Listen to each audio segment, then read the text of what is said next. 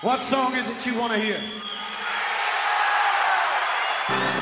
Well, the music is your special friend. I hear music up above. Gotta get a message, get it all through. Hello, and welcome to the Secret Chord Podcast. I'm your host, Adam Jacobs. The Secret Chord explores spirituality through the lens of great music, and we're sponsored by SuperJeweler.com, my favorite online fine jewelry destination. And without further ado, please enjoy this podcast. Hello, all, and welcome to episode 30 of the Secret Chord podcast. There are now nine and a half hours of the Secret Chord available for your listening pleasure. And this week, I am delighted to speak about an amazing band that I discovered in the 90s, and they're called Soundgarden. So, they were a rock band formed in Seattle, Washington in 1984 by singer and rhythm guitarist Chris Cornell and lead guitarist Kim Thayil, both of whom are the only members to appear on every single album. Soundgarden is one of the seminal creators of grunge, a style of alternative rock that developed in Seattle and was the first of a number of grunge bands to sign on to the record label Sub Pop. So, what is grunge? Well, it fuses elements of both punk and heavy metal, featuring the distorted sound of the electric guitar used in both genres, although some bands performed more with an emphasis on one or the other. Grunge also incorporates influences from indie rock bands such as Sonic Youth and Big Black. Its lyrics are typically angst filled and introspective, often addressing themes such as social alienation, self doubt, abuse, neglect, betrayal, social and emotional isolation, psychological trauma, and a desire for freedom.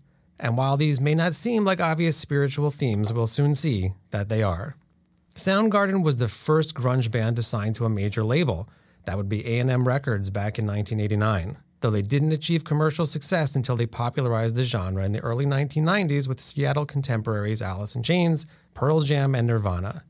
Soundgarden achieved its biggest success with the 1994 album Superunknown, which debuted at number one on the Billboard 200 and yielded the Grammy Award winning singles Spoonman and the soon to be discussed Black Hole Sun. Soundgarden has sold more than 10.5 million records in the United States and an estimated 25 million worldwide. VH1 ranked Soundgarden at number 14 in their 100 greatest artists of hard rock. Now, singer and rhythm guitarist Chris Cornell was the core of the band and its main muse. He was a complex person, as many highly creative types are. Though he suffered from depression, which would tragically contribute to him taking his own life almost three years ago, I believe that he was an intelligent and sensitive soul who, like most people, wanted to know the deeper aspects of reality. Oftentimes, this yearning founders on the hard rocks of our confusing temporal existence and produces internal conflict and angst. His music reflected both the seeking and the pain. Here's a beautiful example of this yearning for hidden knowledge, released in September of 2015. This is Higher Truth by the great Chris Cornell. You can make somebody cry.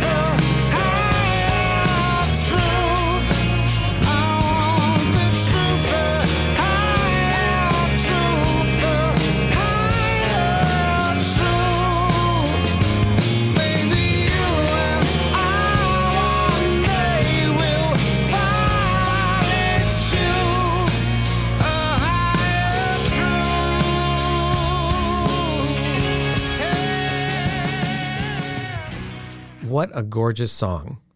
And like many of his tunes, it has such a unique chord structure and melody. Musically, it almost seems like it's looking for something, trying to find a place to land. Chris's four octave range soars across it. He's not holding anything back. I believe he wants it a higher truth, a spiritual truth. He writes, Come, let's sit in the sun. Feel the world spin around as the birds fly overhead. Can't you hear the waves? Can't you feel the rain as it falls upon your face? I want the truth, the higher truth. Maybe you and I one day will finally choose a higher truth. What truth is he referring to? The sun? The birds and the waves? Those things are just hints. The higher truth is beyond the natural world. But isn't it so hard to get there, to really understand? It's a great title, and for many, it seems to me, reflects how we feel about and relate to that higher truth. It's not just unknown, it's super unknown. Interestingly, in Kabbalah, the highest attainable level of energy or consciousness is called the unknowable head. So there's a challenge. On the one hand, we need to strive for understanding, and on the other, we need to realize and accept that there are things that we will simply never fully understand. To live with this paradox is to live a spiritual truth. The main song I'd like to focus on today is less overt in its spiritual content, but it's there nonetheless. It's called Black Hole Sun and was released as the third single from the band's fourth album that we already mentioned, Superunknown, back in 1994. It's arguably the band's most recognizable and most popular song and remains an iconic song of the 1990s. The song topped the Billboard Mainstream Rock Tracks chart, where it spent a total of seven weeks at number one. Explaining the origin of the tune, Chris said, I wrote it in my head driving home from Bear Creek Studio in Woodville, a 40 minute drive from Seattle. It sparked from something a news anchor said on TV, and I heard wrong. I heard blah, blah, blah, black hole sun, blah, blah, blah. I thought that would make an amazing song title, but what would it sound like? It all came together, pretty much the whole arrangement, including the guitar solo that's played beneath the riff. I spent a lot of time spinning those melodies in my head so I wouldn't forget them. I got home and whistled it into a dictaphone.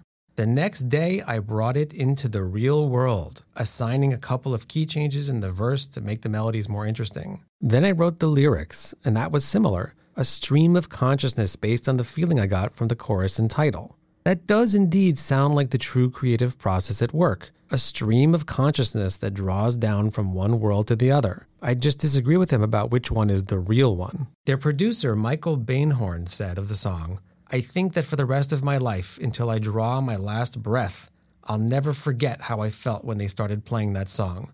From the very first few notes, I felt like I'd been hit by a thunderbolt. I was just absolutely stunned. What in the world is this? I get goosebumps thinking about it now. Let's check it out. This is Black Hole Sun by the great Soundgarden.